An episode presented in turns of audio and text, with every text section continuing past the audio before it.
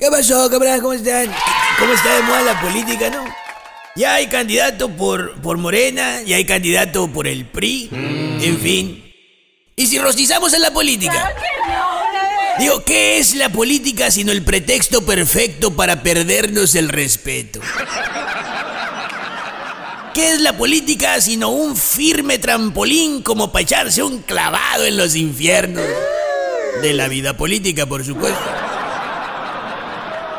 Digo, ¿qué es la política sino un puño de seres buenos volviéndose malos?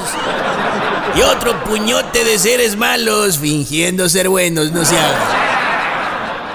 Fíjate, los políticos son como, como esos chilangos tranzas del metro.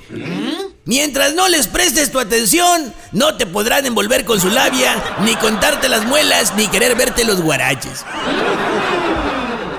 Un día pasó un político por un lado de mi auto y se le encendió la alarma. Ay, no, ¿qué es eso? ¿Saben qué me sorprendió más? Que mi carro ni alarma tiene.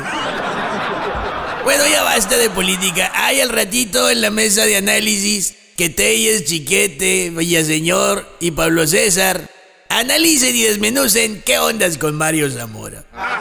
Bueno, pues nomás para no irme así del elotazo al corte. Mario Zamora parece que va a decir, hola Dios. Sí, soy yo de nuevo. Ser un político de esos que salen en tríptico sonrientes con la leyenda El otro presidente. y llamar amigo a mi futuro odiador.